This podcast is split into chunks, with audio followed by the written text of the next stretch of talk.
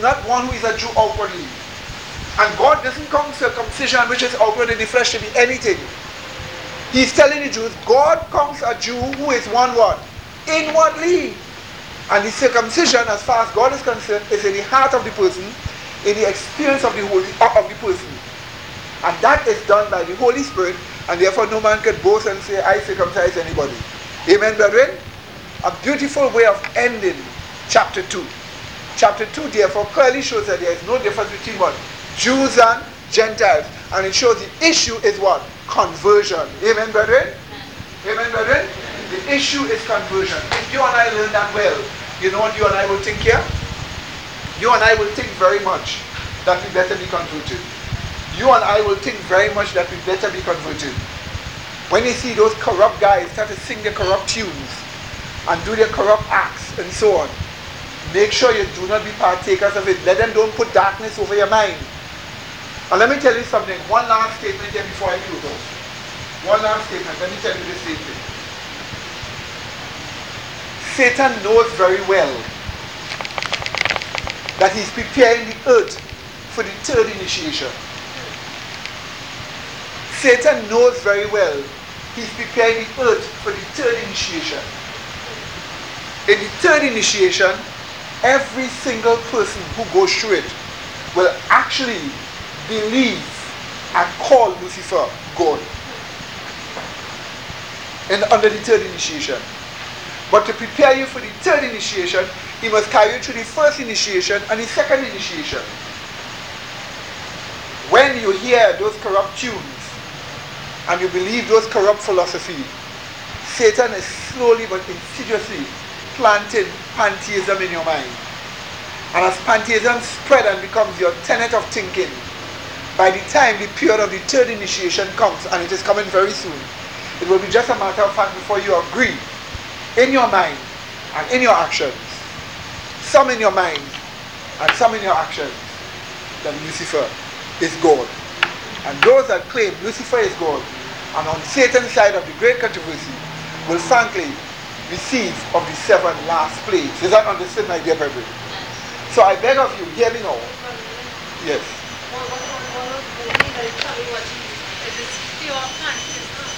Much of the movies that are coming out today, you notice in the movies, they always glorify the Buddhist monk. They always glorify Buddhism and praying to some kind of mystery god. They never pretend Christianity as great. They never pretend somebody has praying to God and as a great thing. They always glorify. Watch out for the pantheism. Watch out very well for the pantheism that is spreading. Because Satan is preparing every one of you, including you children, for the third initiation. You may not see evil angels, but they are working overnight to prepare you all for the third initiation. Don't let them fool you. Preserve your mind. Receive the gospel. Amen, brethren? Second coming is in the millennium age? We don't believe that. Where Christ's second coming is in the millennium age. But we don't even know something called a millennium age in the first place. We don't even know what that means. First time I'm here, hearing a millennium age. I know the millennium will come in the future. And that is when Christ comes and probation is closed. That's when the millennium starts. And that's when the millennium begins. But I don't know Christ is coming in that age. And I don't know that is an age. So that is something different, right? Okay. Now, my dear brethren, have you, have you understood what we have taught so far in chapter 2? Have you understood what we have taught so far in chapter 2? What is the chief verse in chapter 2? And what is chapter 2 all about? There is no difference. If you learn that, you've learned something. If you have learned that, you have learned something. Go back over chapter 2 on your own. See it is showing that there is no difference between what? Jews and Gentiles. And see that chapter 2, verse 11 is the chief verse. For God is no respecter of persons. Let's start.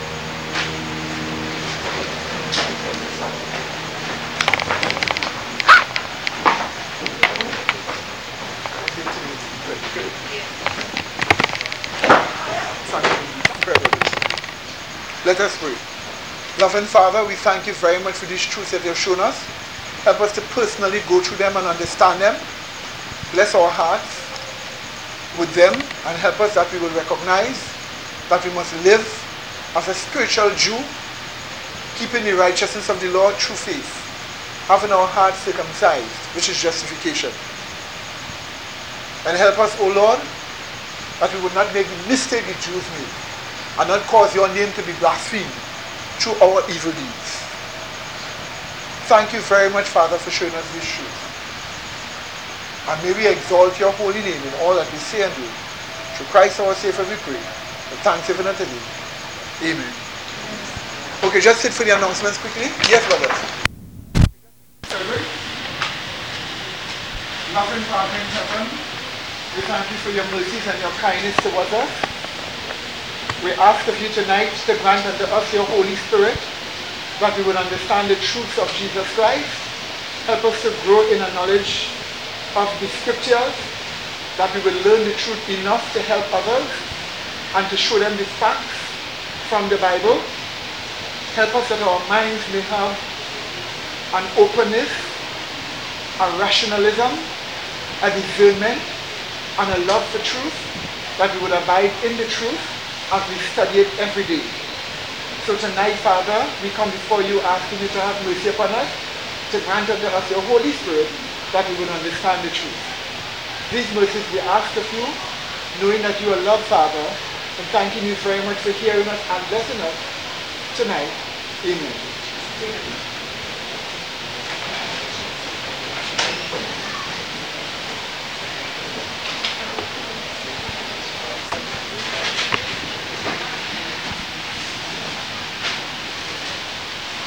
1 already, and we have also touched Romans chapter 2. So now we are going to be dealing with Romans chapter 3. Now, my dear brethren, pay careful attention as we get into this chapter because this chapter is very important for us to understand the other chapters that are to come. So, uh, we are going to be going through this whole chapter and take into consideration the well meaning and value of Romans chapter 3. Now, first of all, let me give you the two chief verses of Romans chapter 3. The two chief verses of Romans chapter 3. They are both verse 23 and 24. Verses 23 and verse 24. Those are the chief verses of Romans chapter 3. Let's read the chief verses. Let's read it. It tells us this. Read it. It says here, and I'm coming short of the glory of God, being justified freely by his grace through the redemption that is in Christ Jesus. Now these two verses sums up the most center verse or the high points of Romans chapter 3. My dear brethren, Romans chapter 3 are pointing out two important things to us. It is pointing out to us that the Jews and Gentiles are no different when it comes to sin. This is the first and important point Romans is pointing out to us. That the Jews and Gentiles are no different when it comes to sin. And the second and most important point that Romans chapter 3 is pointing out to us is that the Jews and Gentiles are saved the same way. So, two things. The Jews and Gentiles are saved the same way, plus the Jews and Gentiles are all corrupt sinners. There is no difference between the two of them. So we can say that what Romans chapter 3 is going to explain to us is that there is no difference between Jews and Gentiles, and that the no difference can be seen this way. Both Jews and Gentiles are horrible, despicable sinners, and both Jews and Gentiles are saved by the grace of God through faith being justified. This is what Romans chapter 3 is all about. So we can now start from verse 1. We can now start from verse 1. Romans chapter 3, and we are starting from verse 1. Reading. What advantage then had the Jew? The question is asked. What advantage then had the Jew? He continues. Or what profit is there of circumcision? In other words, what he is simply saying is, what advantage does the Jews have above the Gentiles? And what is the advantage of circumcision? What, what advantage do they have? And what is the advantage of being circumcised?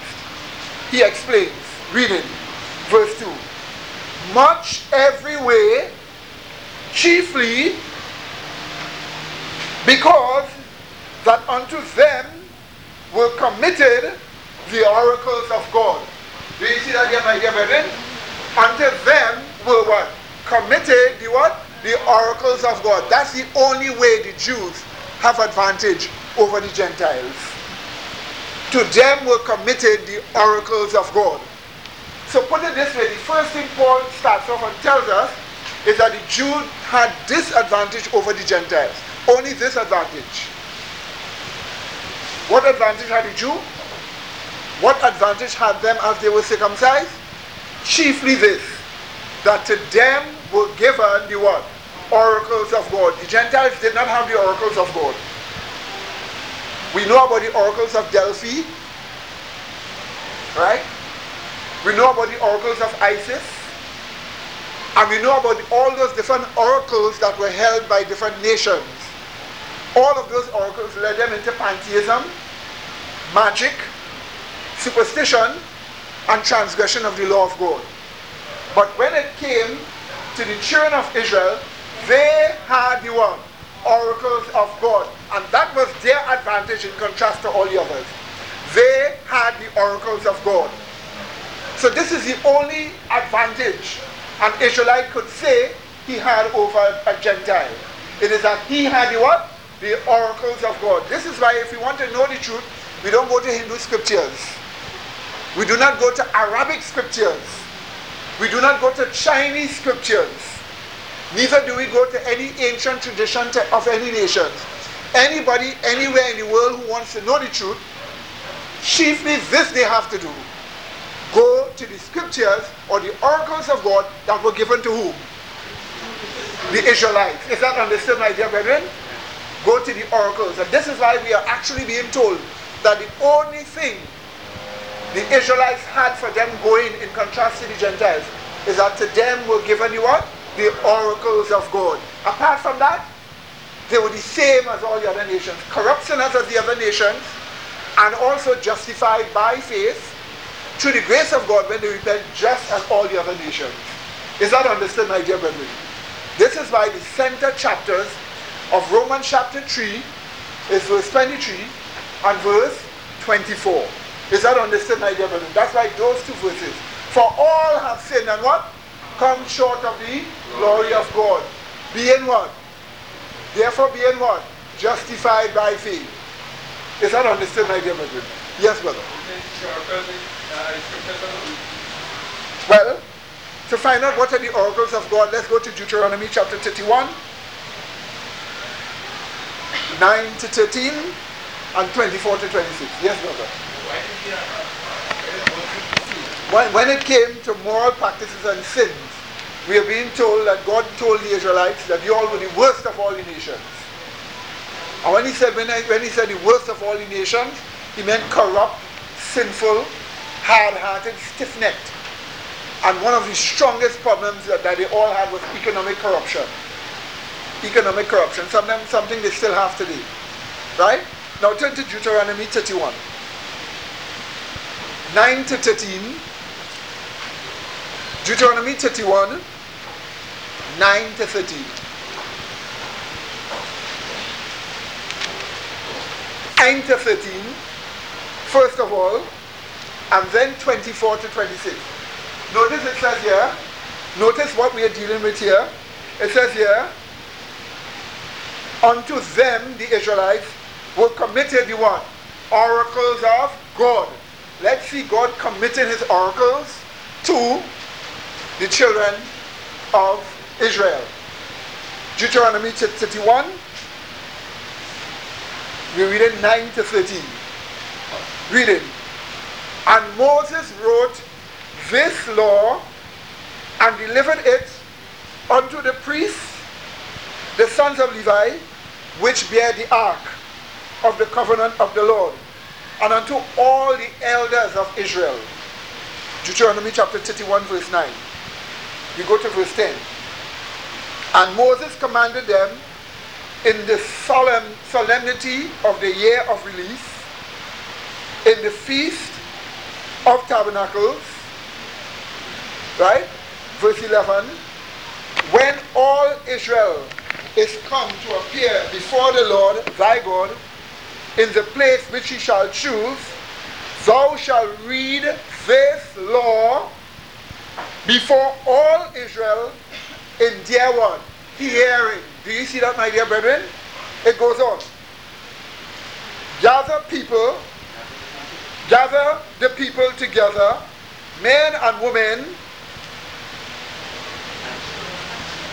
and children, and thy stranger that is within thy gates, that they may hear and that they may learn and fear Yahweh your God and observe to do all the words of this law. Do you see that there, my dear brethren? Now let's go down a little lower down. We go to verse 24 to 26. 24 to 26. Read it. 24 to 26. It says this. And it came to pass, when Moses had made an end of writing the words of this law in a book, until he were finished, until they were finished, that Moses commanded the Levites, which bear the ark of the covenant of Yahweh, saying, Take this book of the law and put it in the side of the ark of the covenant of Yahweh your God, that it may be there for a witness against thee. Do you see that? Now the book of the law that was written here by Moses had everything in it. It had the Ten Commandments in it. It had also the whole ceremonial system in it. And there were also a lot of ordinances in dealing with people righteously. And Moses wrote this thing out and he put it in, his, he put it, he gave it to the priests to put in the side of the ark. And every seventh year when they have their jubilee, or the, the release, the seventh year of release, sorry, of slaves, this same law were to be read before all the Israelites, that they would learn about the commandments of God, learn about the ceremonial system, what it was teaching us about, and learn a lot about relating to one another with just and equitable ordinances. So they were to learn these things. But it so happened, and therefore, here is Moses writing it down. Here is Moses speaking it before Israel. And here is Moses committing it to Israel and giving the priests a duty to constantly, every seven years, to read this whole thing to the whole children of Israel. Is that understood, my dear brother? So we could go back to Romans now and look at this important point. Back to Romans chapter 3. We read verse 1 and verse 2 again. Romans chapter 3. We read verse 1 and verse 2 again. We are dealing with Romans chapter 3. Romans chapter 3. Verse 1 and verse 2 again. It tells us, I read, What advantage then hath the Jew? Or what profit is there of circumcision? Much every way. Chiefly because that unto them were committed what? The oracles of God. Do you see that, my dear brethren? So this is the advantage that an Israelite or a Jew had over the Gentiles.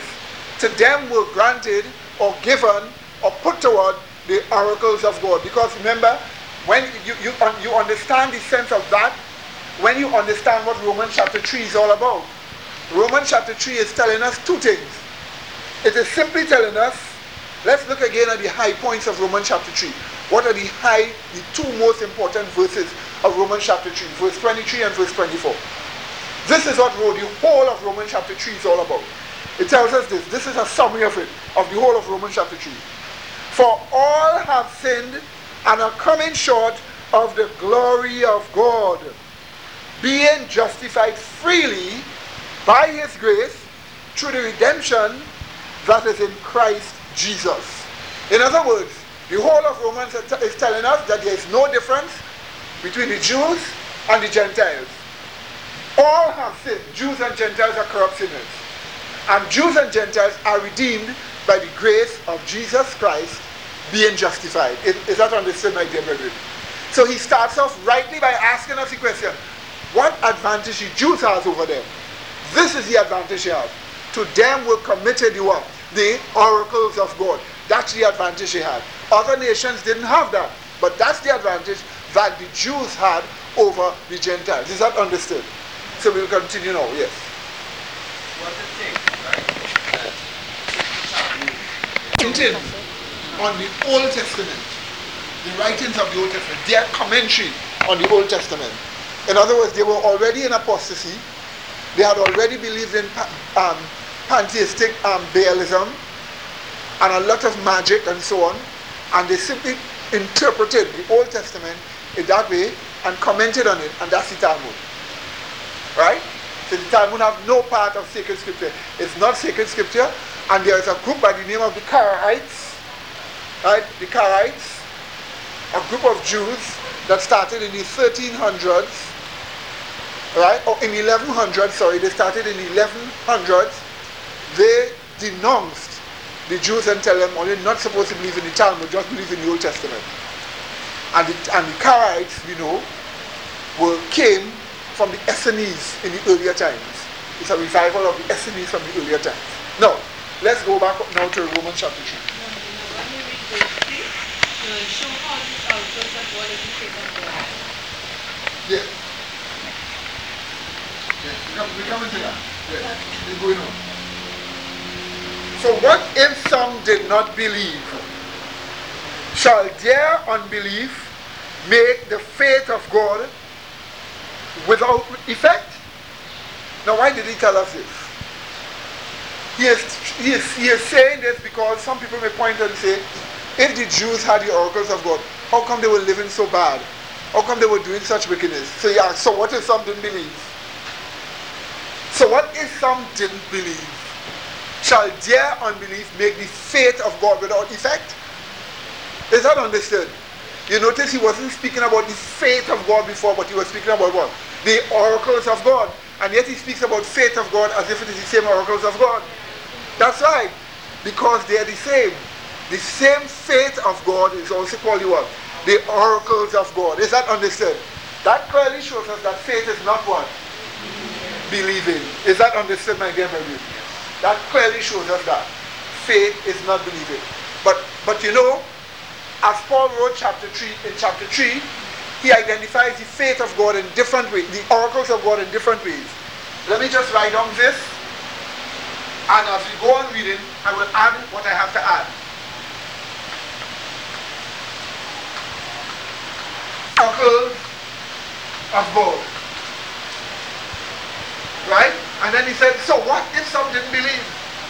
Shall their unbelief make the faith of God be what? Be what? Without effect? You have a parallelism here. Is that understood? You have a parallelism. The oracles of God is, is called the same thing what? The faith of God. Do you understand that, my dear brother? This clearly proves us that faith is not what? Believing. Right? It is the revealed truths of God, the oracles of God. Right? Let's read on. It goes on. Reading verse 3 again. For what if some did not believe? Shall their unbelief make the faith of God without effect? God forbid. Yea, let God be true, and every man a liar, as it is written, that thou might, mightest be justified in thy sayings and mightest overcome when thou art what? Judged. That thou might be justified in what? What? Thy sayings. Thy. Do you see that, my dear brethren? Yes. Do you see it written down here? So we know one thing for sure. The, the oracles of God is also what? the faith of God, and it is God's word. Faith. Amen, brethren? Amen, brethren? Do you see that? Yes. So we know one important thing for sure. That the faith of God is not believing. It is the oracles of God and it is the sayings of God. Is that understood, my dear brethren? But the, the important point here we, we are seeing here is that God is so just and so righteous that we are being told, let every man a liar and let God be what? Be true. Is that understood, my dear brethren?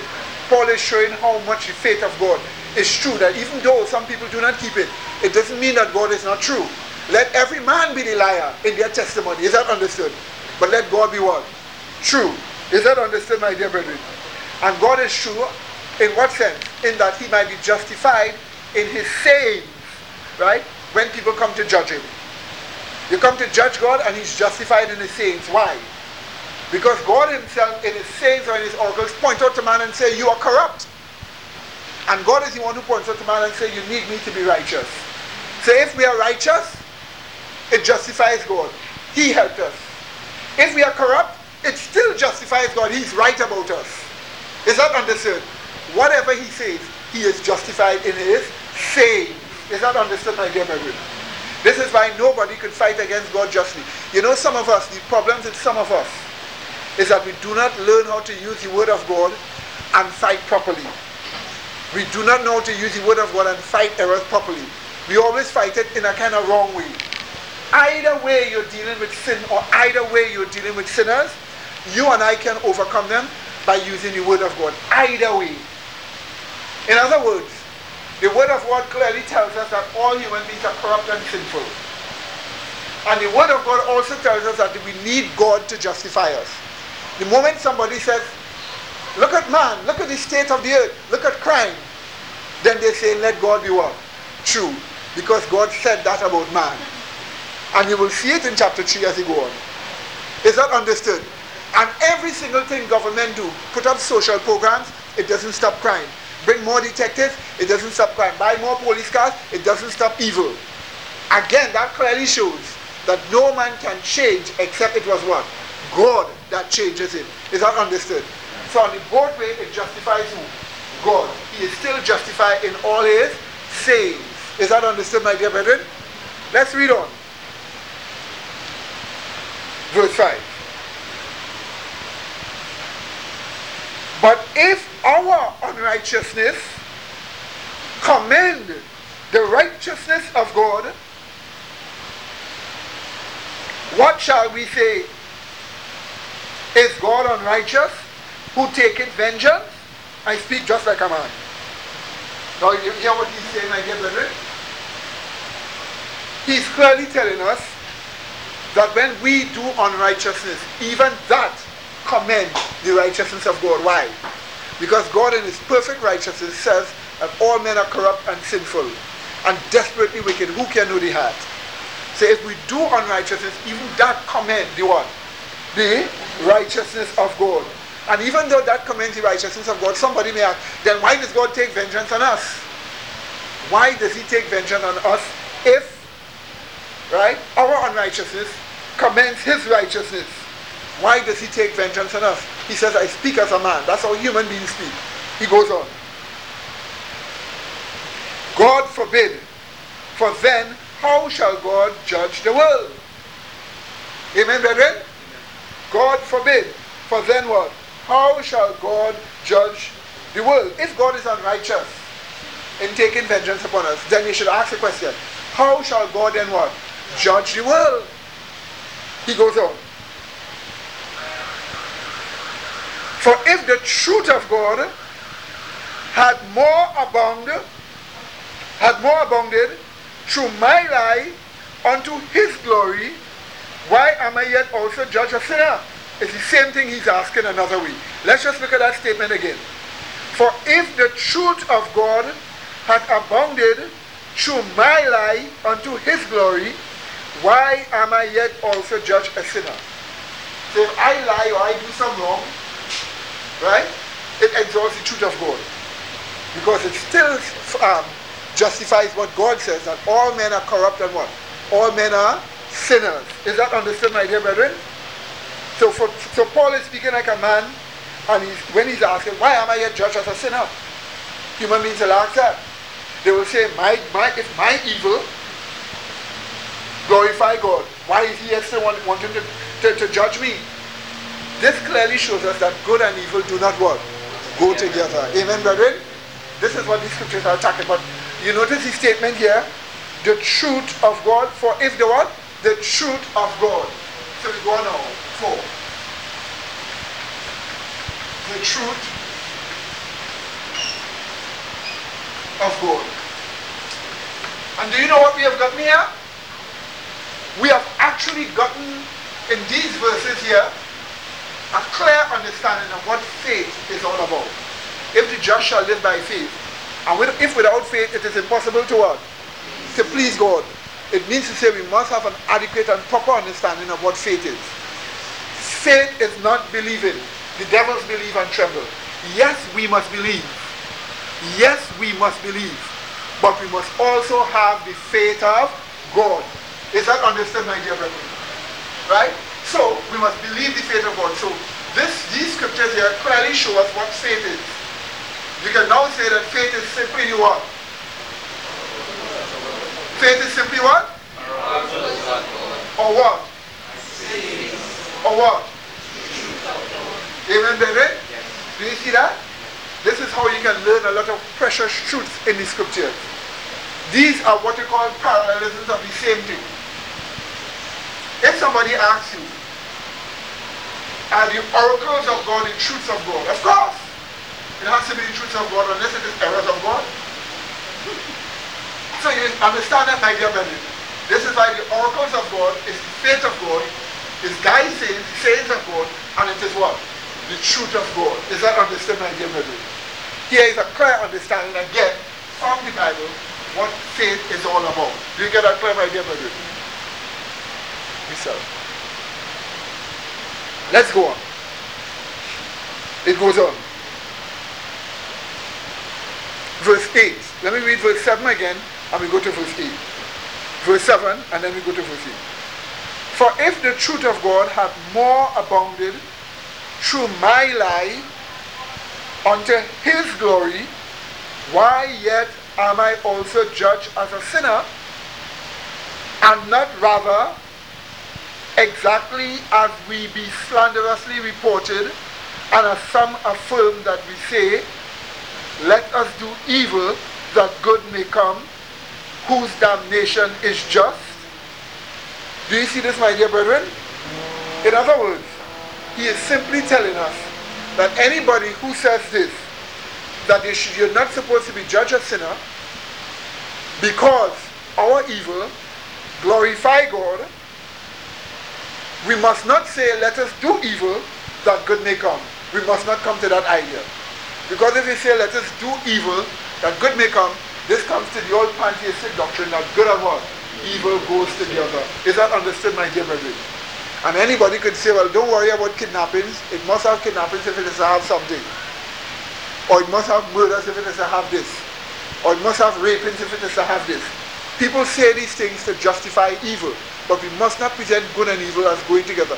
And what Paul is doing, Paul is saying, some slanderously report and said that we are saying that let us do evil that good may come.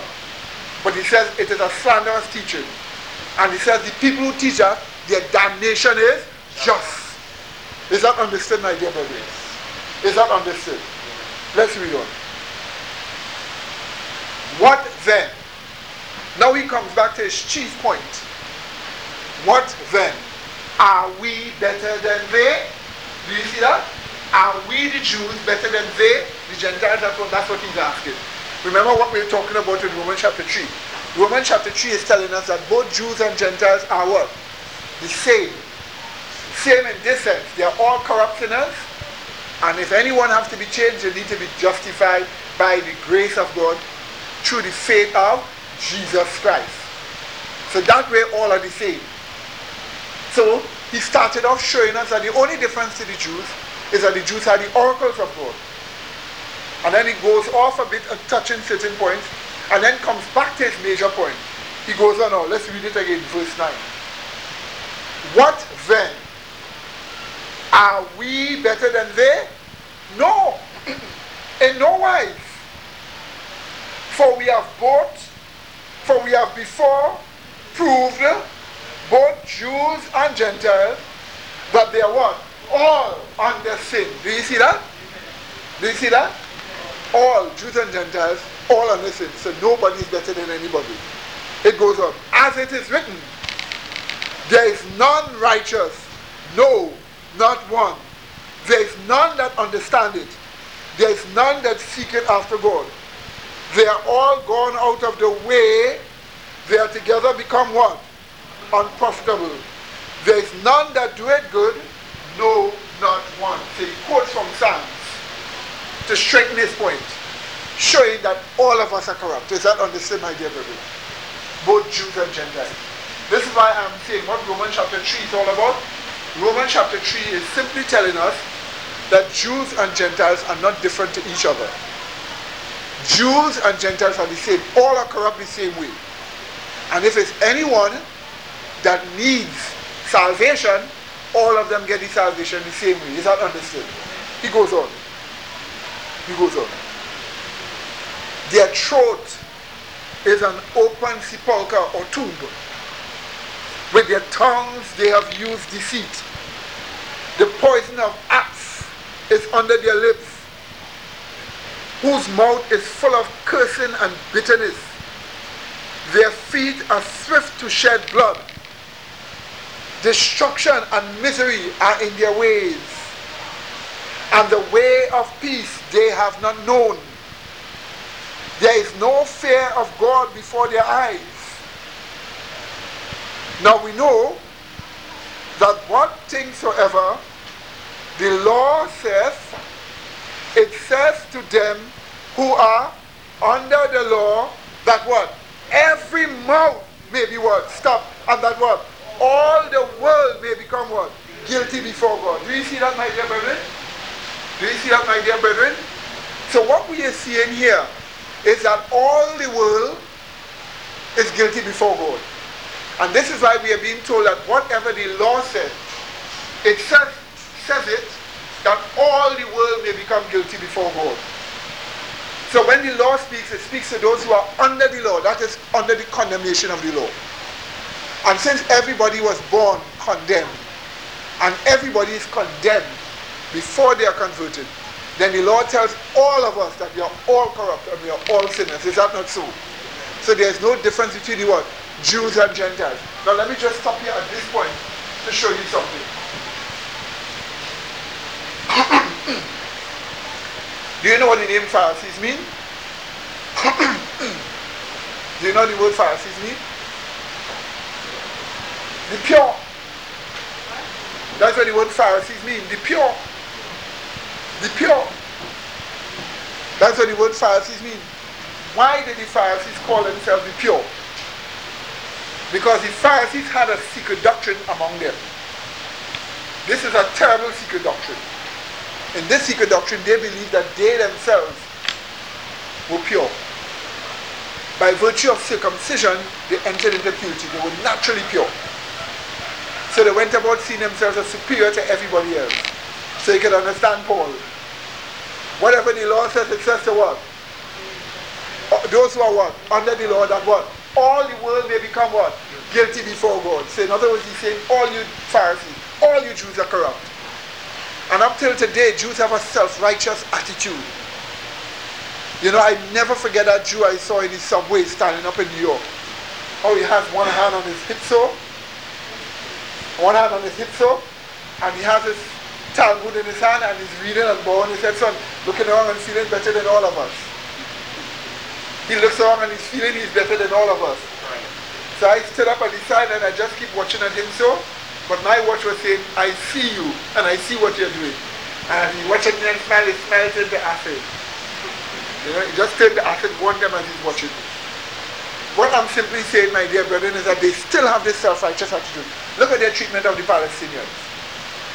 They want to grab land, so they build a big wall to block off the Palestinians from themselves. Well, you could have made the wall and a you could have built up the wall in a proper place. You could have put up the wall further out, but you put the wall further in, that it will take people property. So when they come protest about the wall, you said, we must have security. They're still self-righteous. You wouldn't say you are thieves, you know. The people say you're grabbing our land. They say we must have security. You must have security by grabbing the people land. Everything they do, they're doing wrong. And they're looking for President Bush and company to justify them.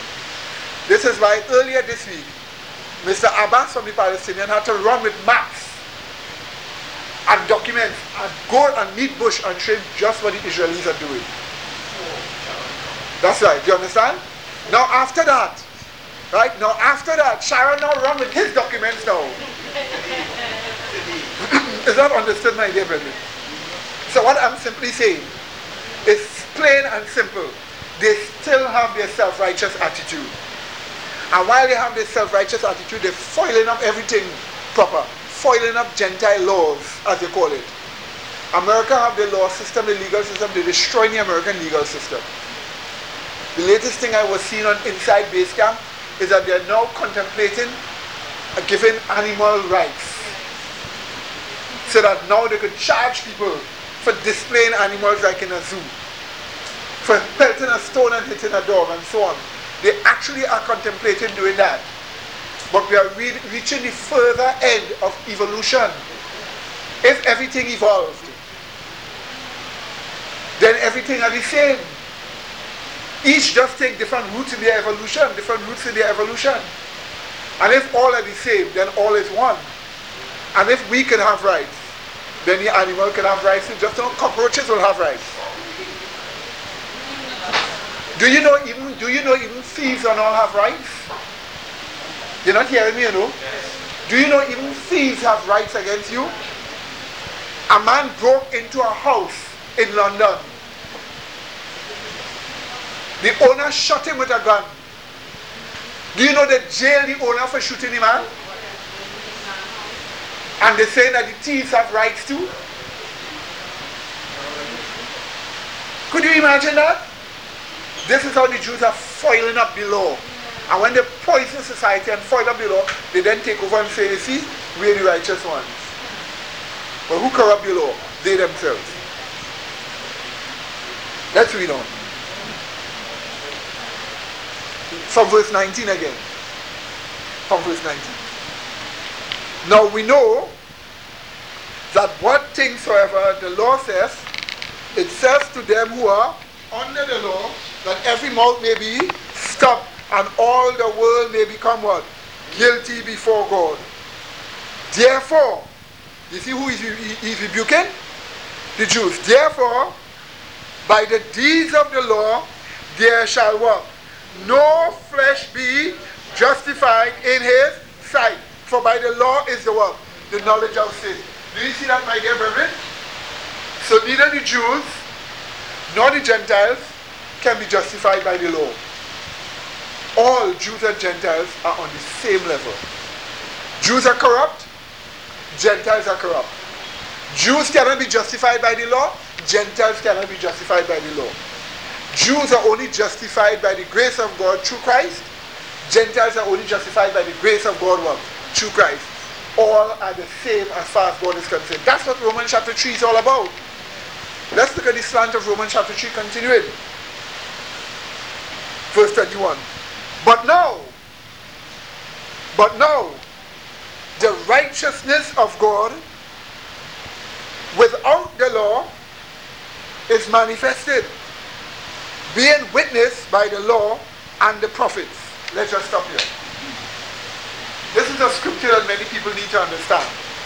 Notice what we are told. But now, the righteousness of God without the law. The Greek word there is apart from the law. So if you have the Ten Commandments, let me write it down here. If you have the Ten Commandments,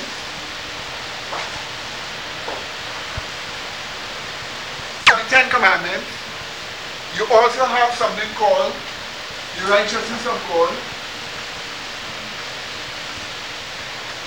You have also have something called the righteousness of God that is apart from or different from the law. And what we are being told. But now, the righteousness of God, right, apart from the law, is manifested. Being witnessed, or as the Greek says, being testified of by the law and the prophets. The phrase law and the prophet means the writings of Moses, and all the other writings of the prophets. Is that understood? Is that understood, my dear brethren? So what we are actually being told here is simply this. that if we look at the writings of the law, the writings of Moses, and the prophets, we see in them something called the righteousness of God, which is different to the Ten Commandments. Is that understood? Is that understood? And do you know this is one of the fundamental mistakes traditional Seventh day Adventist church have been making? They do not know that there's a difference between the righteousness of God and the Ten Commandments. Yes, the Ten Commandments is also called the righteousness of God. All thy commandments are righteousness. But there is also something called the righteousness of God that is different to the Ten Commandments. And ask the Seventh day Adventists, what is the righteousness of God? All they can tell you is the law. All they can tell you is the law. And what people need to understand is this is what Martin Luther found out. When the Reformation started, from which we can trace our source. Because Seventh-day Adventism is one of the furthest development of the Reformation. The Reformation started when Martin Luther found out that the righteousness of God was not punishment. It was not the law, but it was the nature of God. It was the love of God. It was God's dealing, the way he deals with man. All that is what Martin Luther said together when you forego the righteousness of God. So you and I must understand first what comes first. If you want to get a person to keep what?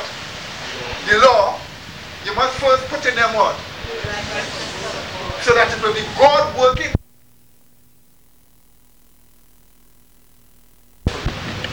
Every one of you here must never lose sight of this fact that there is something called the righteousness of God, which is apart from or different to the law. Is that understood? And that it, when the Bible says you are justified by faith, it doesn't mean God makes you keep the law by faith, although you're supposed to keep the law by faith. Justified by faith or righteousness by faith means you receive the righteousness of God by faith. And then Paul says, but then do we make void the law? No. Through the same faith we do what? Establish law. Do you get that right there? But that's the whole gospel. That's the whole gospel. That's the whole gospel. And what the Seventh day Adventist Church has made a mistake with is that they don't understand that this, this righteousness of God that is different from the law. When it comes to these evangelical churches, they say the righteousness of God is the doing and dying of Jesus Christ. That's what they see. So they point to the plan of salvation or the death of Christ and the works of Christ as the righteousness of God. Well, now listen to me. If the death of Christ is the righteousness of God, then how do they interpret that? They say all God has to do is to impute to you the death of Christ, and that's all. You have righteousness by faith. And you know they're still unchanged? Yes, brother. did not yet understand that. That is what the 1888 message of righteousness by faith was all about. When Jones and Waggoner brought the 1888 message of righteousness by faith, it was Jones and Waggoner that said, we found that the righteousness of God is different from the law. But they still did not present that as clear as it was. That came a bit later, even by Ellen White, the way she explained it. You will get it explained properly in the book Desire of Ages and in Steps to Christ. But what we need to take into consideration, my dear brethren, is this important fact.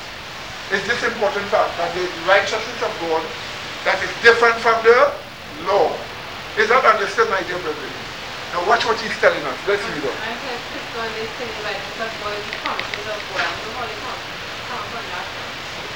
And said the righteousness of God is the promises of God. But they also say the righteousness of God is the law of God. That's what they say. So when they say righteousness by faith, they say do the law of God by believing. Believe and do the law of God. To me, that is man only. You believe, you do the law of God. And you know that's the same teaching you get in the book Preparation for the Final Crisis by Fernando Chaij in the Adventist Church. You believe and do the works of the law. And they call that justification by faith. Or righteousness by faith. Poor people, that's why the Adventist Church is in such a terrible state. That doctrine have destroyed many Adventists. Don't you see how they are? Don't you see what happened this week? A woman who got shot in her chest through some domestic quarrel. The woman died with bullets in her chest. They take her to the Adventist hospital. What did they say? She had to pay 20,000 first and charge fee and, and first before. Until they had to shift the woman to her next arm uh, to the other hospital, the general hospital. So somebody call and expose it on the radio. You know the people lie. You know the people lie. Today I'm making um today I'm I'm recording the radio program in 102 for Sunday. And what does um, the, the, um, the, one of the fellas here tell me? The guy who does the taping for me. Right, Steve Kahn. This is the same guy who spoke to them on the phone on 102 and they put down the phone on him. What does he tell me there today? He say, ah boy, I see the Adventists and them get some good lashing. I said, that is why you hear what this radio program is all about. And the name of the radio program is Tuesday, Seventh-day Adventist Explained. That's our radio program for Sunday coming. Tuesday, Seventh-day Adventist Explained. So that they will understand that they rather the money above the people. That's how they are. Brethren, are you understanding thus far, right? Are you understanding thus far? Right? So let's read on. That's why they are that way, that's why they are that way, that's why they are like that. And let me tell you something. This is why I, you see, I, I, I, I, uh, some time ago, I hear a Rasta. Anytime I want to join Seventh-day Adventism, it's you all I join in, not them. That's what he told me. Why did he have to say that? Because he saw the difference. Those Adventists dare stand up before those crane one or two and get away. God will always point us and say, we are the real Adventists. And why? Because the birthright is now upon us. But the birthright be upon you. Watch out before you spoil yourself. What do you say? And watch out before you give a bad image to people. What do you say? Amen, brethren? Let's read on. It goes on. Verse 21 again. But now, the righteousness of God without or apart from the law is manifested, being testified of or witnessed by the law, the writings of Moses, and the prophets. Even the righteousness of God, which is through faith of Jesus Christ, into all and upon all that believe, for there is what? No difference. Notice this. Even the righteousness of God, which is what? True faith of Jesus Christ. You see the word unto? That's not the original word. The Greek word is E-I-S-E-S and it means what? Into. Showing where the righteousness of God goes. Even the righteousness of God, which is by faith of Jesus Christ, where? Into all and what? Upon all. Why upon all? It means we wear the righteousness of God as a robe of righteousness once it is in us. So into all and upon all that believe, for there is what? No difference. Why did he say no difference? Because Jews and Gentiles are saved how? The same way. Is that understood? Is that understood? There is no difference because Jews and Gentiles are saved how? The same way. Is that understood, my dear brother? That is why there is no difference. Jews and Gentiles are all saved by the righteousness of God through the faith of Jesus Christ being given into them that they may wait, but they must believe. Is that understood? Believing is the condition. And notice it says, even the righteousness of God by faith of Jesus Christ. Now watch on the board here. Since Jesus is God, the faith of Jesus Christ is the faith of God. And notice what we are told, the righteousness of God, which is different from the law, through the faith of Jesus Christ into all and upon all I believe, for there is no difference. Which means the righteousness of God is given to us by the oracles of God, given to us by God's saying, given to us by the truth of God, given to us by the faith of God. Is that understood, my dear brethren? This is how we get the righteousness of God. Isn't the scriptures clear now? Isn't it plain?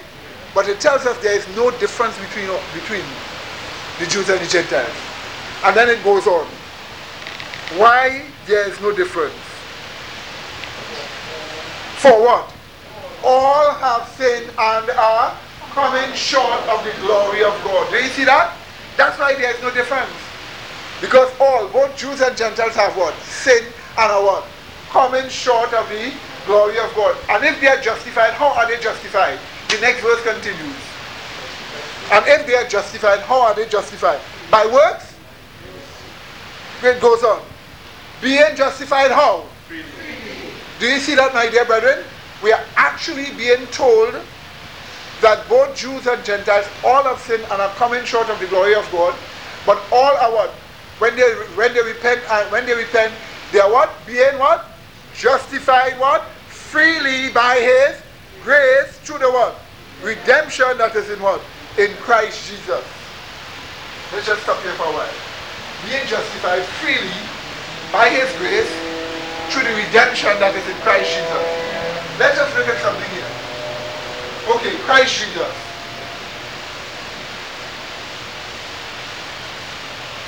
Being told the redemption that is in Christ Jesus. What is this redemption that is in Christ Jesus? The word here that is translated redemption is the word apolutrosis. Apolutrosis. Apolutrosis. In Jesus Christ, there is something called the apolutrosis, or the redemption that is in Christ Jesus. There is only one thing that is in Christ Jesus that redeems us. His blood. Amen, brethren? His blood. We are redeemed by the blood of the Lamb. It is the blood that is in Christ Jesus that redeems us. That is the apolutrosis. Let's just look at this important scripture here. Turn with me to 1 John, sorry, to Ephesians chapter 1, verse 7. Ephesians chapter 1 and verse 7.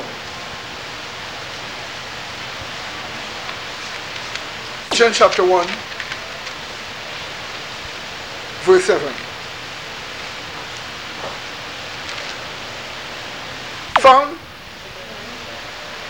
Ephesians chapter 1 and verse 7.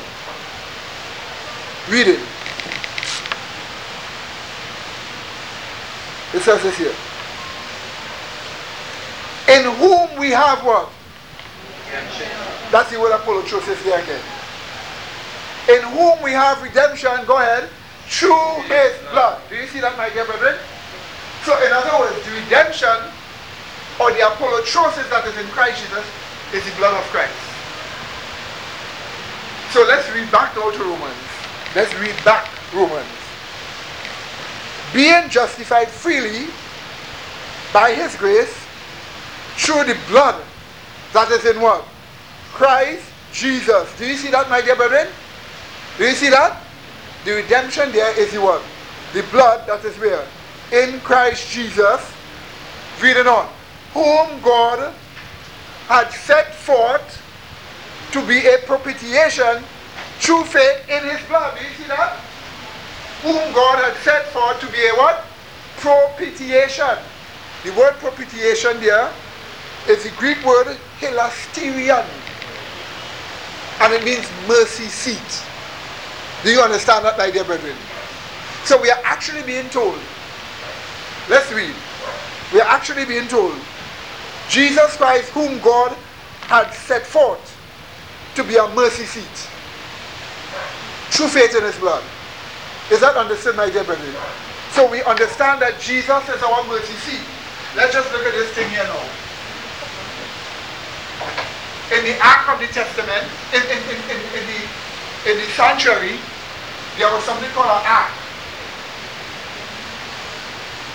The ark had a lid on it with four horns. This is the ark. And in this box are the Ten Commandments, Aaron's rod that budded, and a pot of manna. And a lid was put upon the ark here to cover it. This layer was called the mercy seat. Because God says, There will I appear before you.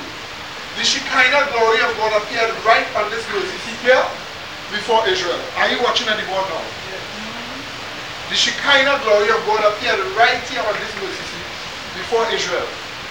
So the mercy seat here is actually where God appeared to Israel. Right? So when we are told according to Romans chapter 3, Jesus Christ whom God had set forth to be a mercy seat. It means the mercy seat was a symbol of Jesus Christ. But you ask yourself, how do you what what do you get from the mercy seat of Jesus Christ? It was the true faith in his love. The faith that we have, watch this now. True faith in his blood. Let me just come to that one now true faith in his blood. True faith in his blood. This is the blood of Jesus Christ. His blood. All we have to do is to ask ourselves the question, what is blood? When we understand what is blood, we can understand how true faith in his blood. We are redeemed through faith in his blood. The faith must be in the blood of Christ that we are redeemed by. What is his blood? Turn to Leviticus 17, 11 and 14. Leviticus 17, 11 and 14. Leviticus 17, 11 and 14. Is it found? Help your neighbor find it if you can't find it.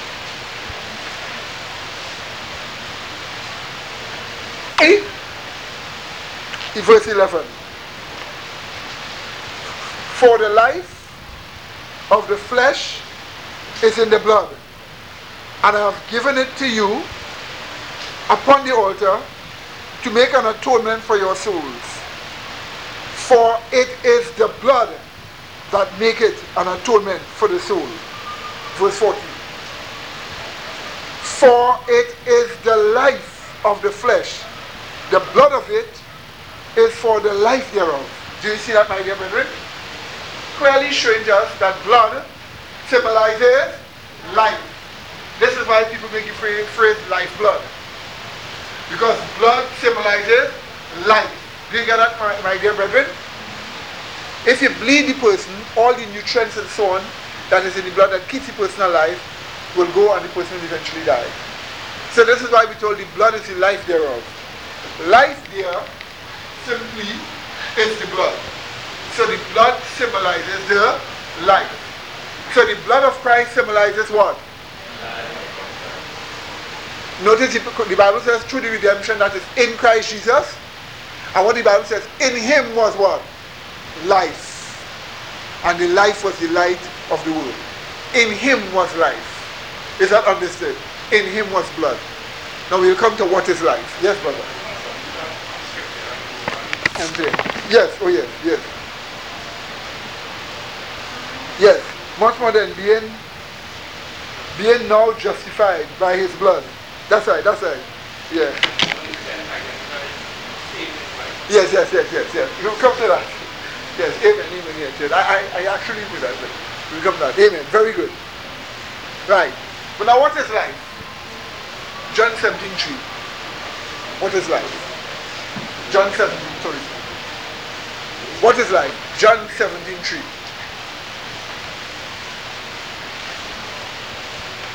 Found?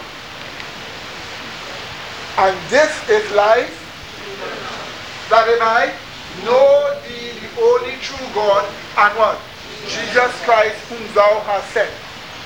Let's read it again. What is life? John chapter 17 and verse 3. And this is life eternal, that they might what? Know thee, the only true God, and Jesus Christ, whom thou hast sent.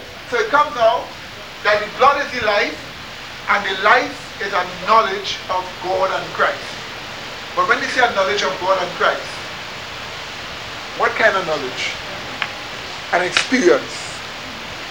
Because we know God, we, we, we experience God by what? Knowing Him. Is that understood, my dear brethren? Is that understood? We experience God by what? Knowing Him. Right? So, when it says a knowledge of God and Christ, it means an experience of God. Right? So, life. L I F E. God is love. Amen, brethren? Love, in faith, see that? So life is love, which is God, in faith experience. True faith in his blood. So in other words, one's blood, right, is a knowledge of God and Christ, which is an experience of God. As the Bible says, true faith in his blood, we are redeemed through the revealed truth that is in his word, Blood or in the life. Is that understood, my dear brethren?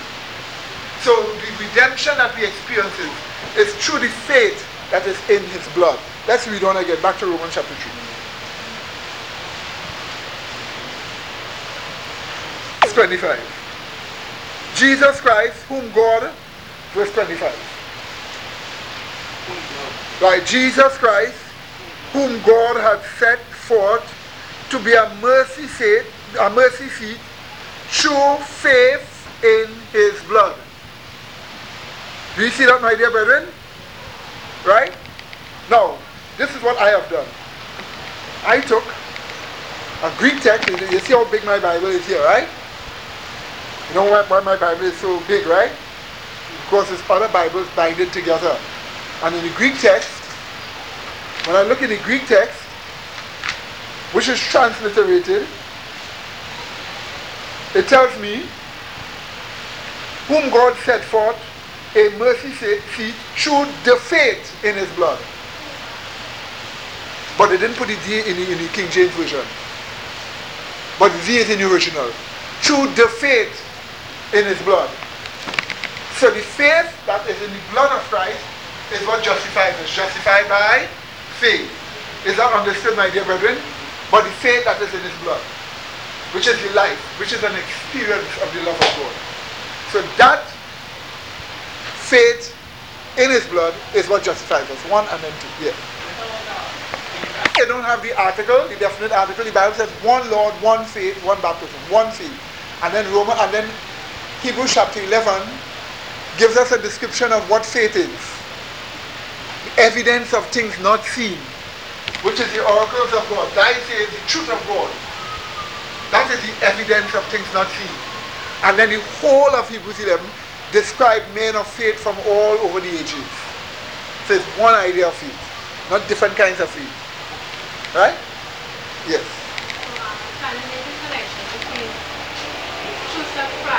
give us the experience and bring it together.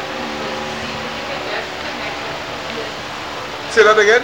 Make the connection as relates to us, the truth of Christ. We have redemption, um, redemption to the faith, mm-hmm. blood, mm-hmm. right? And He has set them forth as Right, that is God set forth Christ as the seat for us.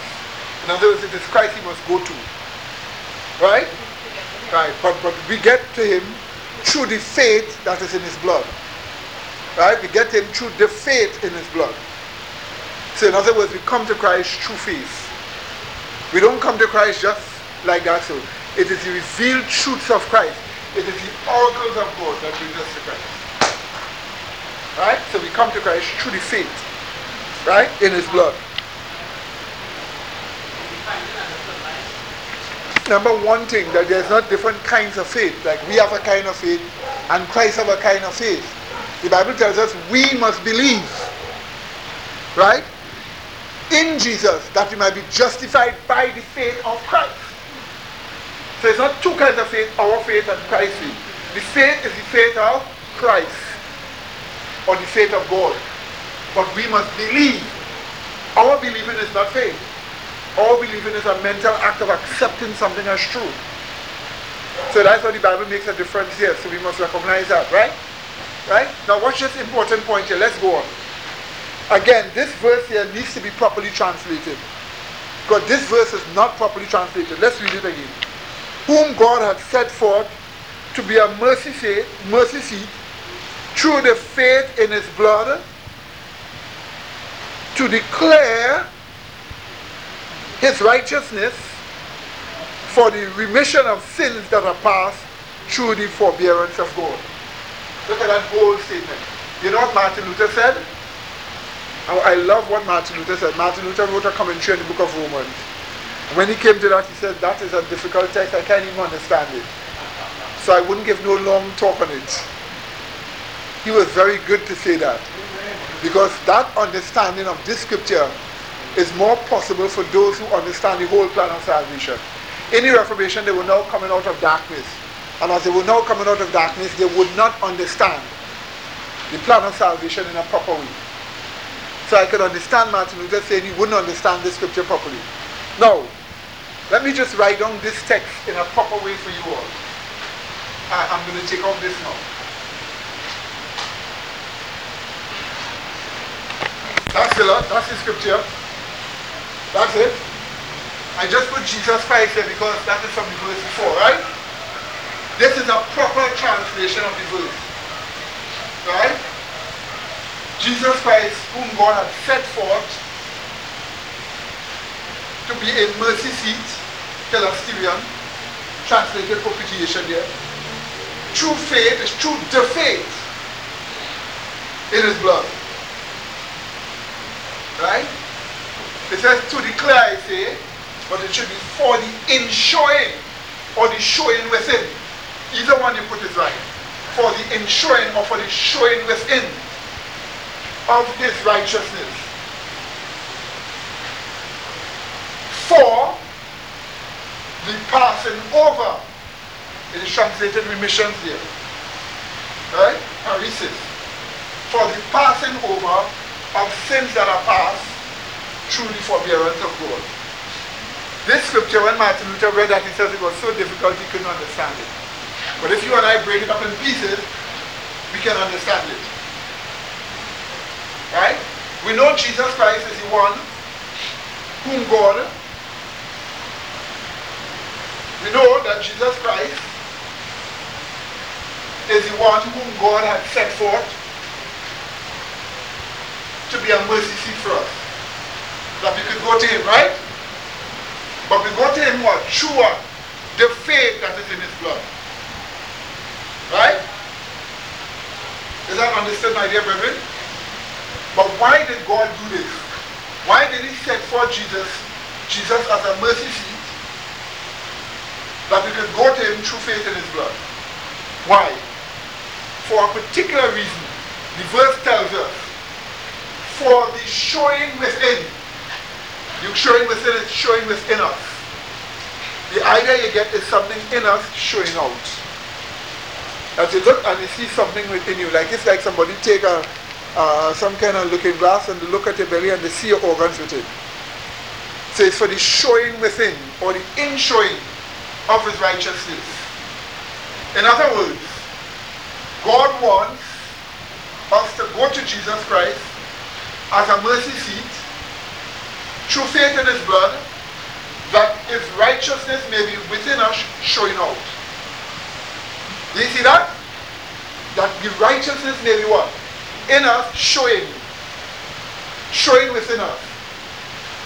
His righteousness, righteousness of God. Not the Ten Commandments. Amen, brethren? Let me repeat it again. Listen to this carefully. When you get this clear, this is the whole plan of salvation in a nutshell. That's why it is so thick with knowledge. Watch this. Why did God set forth Jesus Christ to be a mercy seat? The one who we go to? Why? Why did he set forth Jesus Christ to be the mercy seat? True faith in his blood.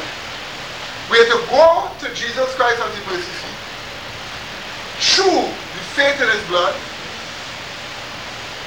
that we may have his righteousness showing within us. Is that understood? That we may have his righteousness here showing within us. So when a person look at you so, the righteousness of God must be in you showing forth. Is that understood? Is that understood, my dear brother? Yes. The righteousness of God must be in you showing forth. For the showing within of his righteousness. But why does God want righteousness to be in you showing forth? That he may what? For the what? Passing over of sins that are passed through the forbearance of God. In other words, God cannot, listen to me, listen to me, God cannot pass over past sin. If the righteousness of God is not within us, show it forth. And if you want to get it, go to the mercy seat through faith in the blood of Christ. What do you say? Isn't that beautiful? That's the blotting out of past sins. When God sees his righteousness showing forth with it, in the judgment he will what? Pass over sins that are past. The past sins. Amen, brethren? And why, why are we told past sins through the forbearance of God? It's only the forbearance of God that causes us to live even have those sins in the first place. Why is it called past things that are past through the forbearance of God. It is only the forbearance of God, you understand, that allow us to have those sins in the first place. Because he could have slain us. Amen, brethren? Amen, brethren? Right, so you see, this is the whole plan of salvation. Seek to Jesus Christ that you may be justified. Because remember what the verse before said, right? Remember what the verse before said, verse 24 being justified freely by his grace through the redemption that is in Christ Jesus. So you're justified already. And that is the Jesus Christ whom God had set forth to be a mercy seat. Through that faith in his blood. That there we are in showing or showing within of his righteousness for the passing over of sins that are passed through the forbearance of God. That's why whenever I look at the Passover or the Passover, I look at it in a twofold sense. I look at it in, in a twofold sense. I often look at it in the sense of Christ dying for us, but I also look at it as because the blood is applied to us, he passes over our sins in the judgment. The Passover really symbolizes the whole plan of salvation when you really think about it. But that's another thing. We're not touching that now. That's another thing. But it's not wonderful, my dear brethren? Do you understand it now that it is properly translated? And this is how you see I put my um, my my hexapla sixfold. That's what the word means. And I can just turn, like for instance in the King James, in, in the exegesis Bible here, I, I, I put see the Greek text. So when I turn to the Greek text, it's right here, chapter 3, it's right here. You see? You see?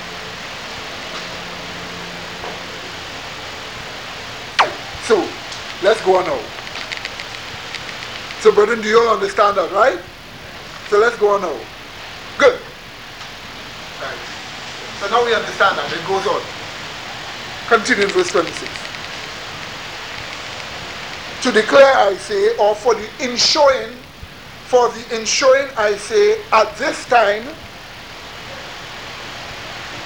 his righteousness, right? So this is why, why he repeats inshowing. Because inshowing of God's righteousness is not only for the past sins to be blotted out, but the righteousness must be showed off from within us at this time. Why? Why must it be shown us at this time also when we are justified? Why? It goes on. For the inshowing, I say, at this time, his righteousness, that he might be just. And the what? The justifier of him which believeth in Jesus. So in other words, it was the righteousness of God must be seen in us shining out. Right now at this present time, that it may be seen that God is what? Just, and that he justifies those who believe in Jesus. Amen, brethren? Now, do you understand the scripture? Isn't it not simple? Isn't it not beautiful? Of course. Simple and beautiful. Let's read on. It goes on. Where is boasting then? Who do you think he's rebuking? The Jews. Where is boasting then? It is excluded. By what law? Of works? No. But by the law of faith. Now when he says law of faith, there is this have another law of faith. When he says the law of faith, it is a kind of an acronym. It simply means by what law? It's like if I say, okay, I'm going to give you a law. The law is faith. That's like if you are saying that. So he say your boasting is excluded by what law? Of works, no, but by the law of faith. Meaning if you want a law, you understand? Better is faith that you have. And if that faith is believing, then it will be stupidness and folly to tell a person just by your believing or by your trusting. So when it says by what law? By the law of faith, it means it's the faith of what? Jesus Christ. Let's read on.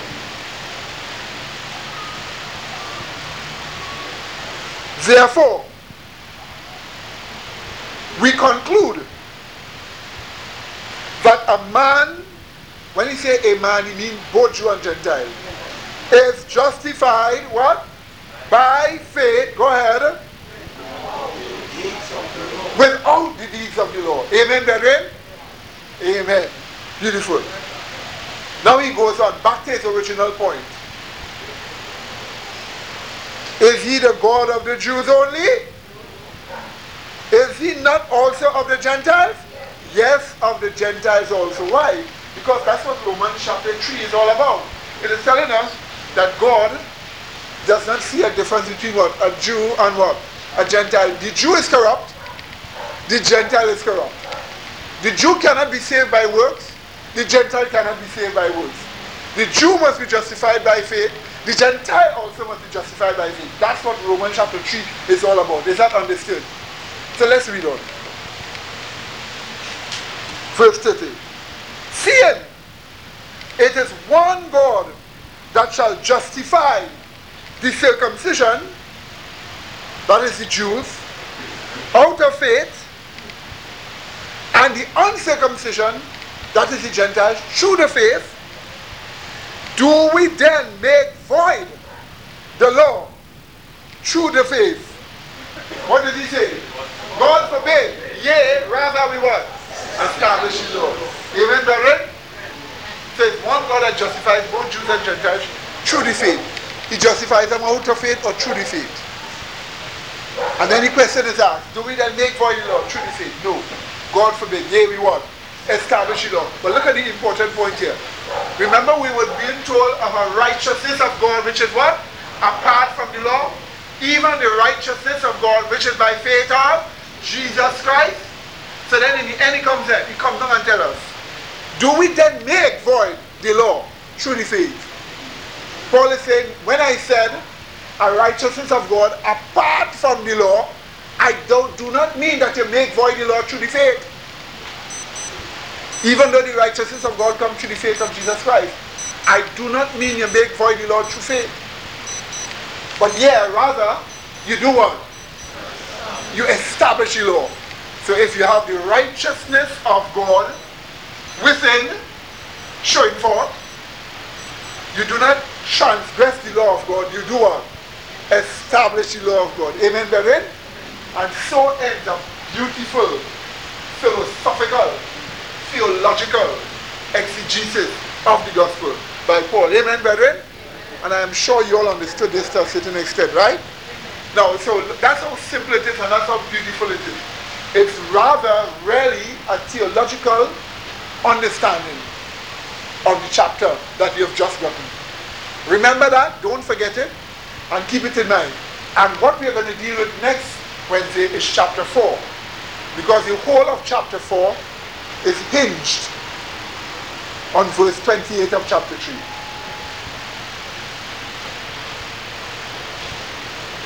3, verse 28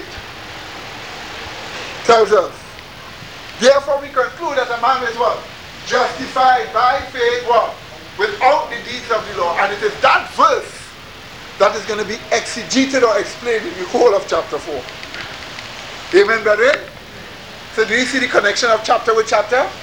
One chapter is connected to the next chapter, that chapter is connected to the next chapter, and so on. So when he goes to chapter 4, he's going to explain Romans 3 28. So you can clearly understand that Romans 3.28 is explained in Romans 4.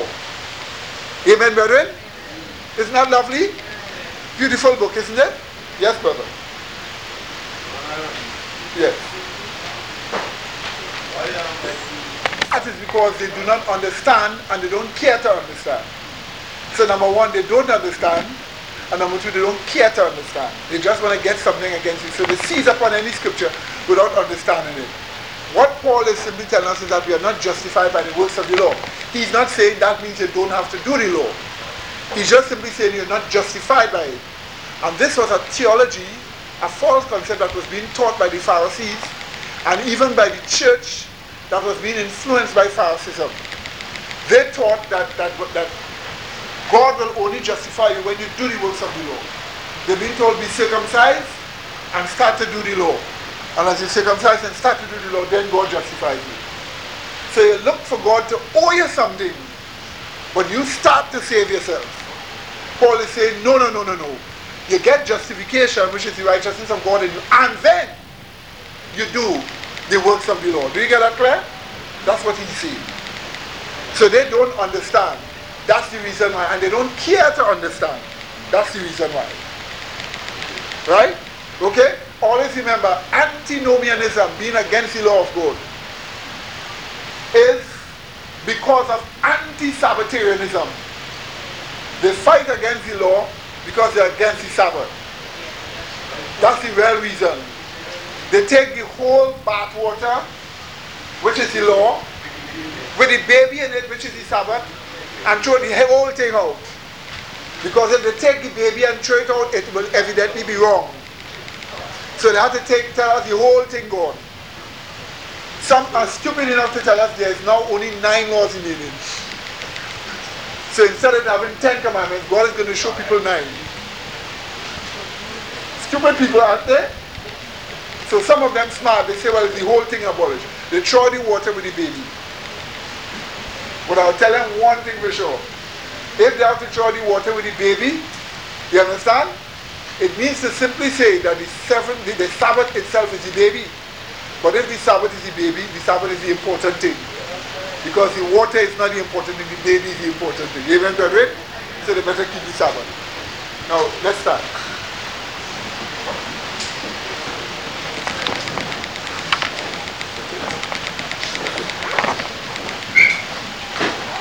As you have understood this beautiful thing, ask yourself one question did I use my mind? The human mind is a wonderful tool and a wonderful privilege. that We can use it to do many things, to think, to remember, to study, to, to reason things out. Did I use my mind to understand the truth? Do I take these things serious? One last statement before we pray. Remember this, my dear brother. These things may seem like a, just a whole set of theological knowledge to some. But these things are the principles that make society. If you have these truths planted in your mind, it will make you see things properly, speak properly, relate properly, love your fellow men, and be saved. These are the things that sanitize the mind. Let me put it another way. These are the things that make the mind sane makes the reasoning sane, makes the judgment sane. Therefore, it is your duty to make sure you learn these things. Spend some time, take some time off, spend some time with your Bible, and just study these things and learn it well. And you will feel in your very bowels the joy of communion with the Holy Spirit, of the presence of God with you as you study your Bible. After a while, it will become something that you like so much that if you miss it once, you feel that you have murdered God. Therefore, make it your habit. Spend some time with your Bible. If you see my mine is marked up all over. And just the reason why I didn't really mark it up too much is because I might make it look too confusing. But if I were to mark it up, I'd mark it up much more. Six, six books binded together. Dictionary of the Greek, Greek text, different versions of the Bible, Bible helps, Greek, a Greek textbook to help you understand everything in one. My hexapla, sixfold, sixfold. This is the Bible for the end. Get your special Bible. Build your special Bible to use as a scholar to fight on the cause of God. It wouldn't cost you much. It wouldn't cost you $100 to bind the Bible. Bind them together. Get adequate ones. And prepare yourself for battle. Amen, brethren? Let us have our closing prayer. Let us pray. Loving Father, we thank you for these truths that you have shown us today. We thank you very much for these loving truths that you have given us. Help us to spend time studying our Bibles individually, that we will learn these truths for ourselves, that our intellect may develop, may develop that our spiritual rationalism, which gets rid of superstition, which gets rid of unscientific thoughts, that our spiritual rationalism may be developed, and that our minds may become sane, our judgments may become sound, and that we will be saved forevermore. Also, Father, as our brethren prepare to go and do missionary work, in Carriacou, in Grenada, in St. Vincent, in Bequia, and wherever. Please be with them and bless them in a very special way, Father. Help them to be successful and to raise up churches in your name. These mercies we ask of you, Lord, thanking you again for hearing us and helping us. Through Christ our Savior. Amen. Okay.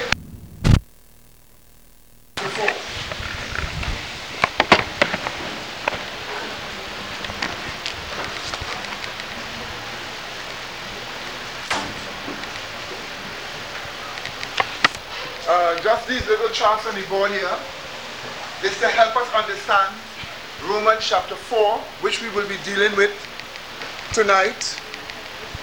Remember what we're talking about here? That the book of Romans are not given to Romans as a race of people, but it is given to the churches that are in Rome, which are called Romans. And the churches are made up of Jews and Gentiles. It's made up of Jews, Romans, Greeks, barbarians, etc. All of them are part of that population of the church that is in Rome. And remember, what we discussed before, that the issues being dealt with in Romans are issues for life. What do I mean by that? Simply this, my dear brethren. If you make a mistake in understanding the points of Romans, you're going to make a mistake in many things in your life. The mistake made in Romans chapter 4, when it relates to every single part of your existence, it is trouble. So you must get Romans chapter 4 very important. The principles in this chapter make for good Christian living and helps us also to be free from the great deceptions that are going on concerning religion. There are so many religions teaching so many dangerous deceptions. Why? Simply because they do not understand Romans chapter 4. And if you and I are not to fall in those kind of deceptions that these religions are in, then we need to understand properly Romans chapter 4. The first thing we want to look at here in Romans chapter 4 is that on the board here, Romans chapter 4, if you look at the board here, pay attention to the board now. Romans chapter 4 is an explanation of Romans chapter 3 and verse 28. Romans 3 28 is explained in Romans chapter 4. If you are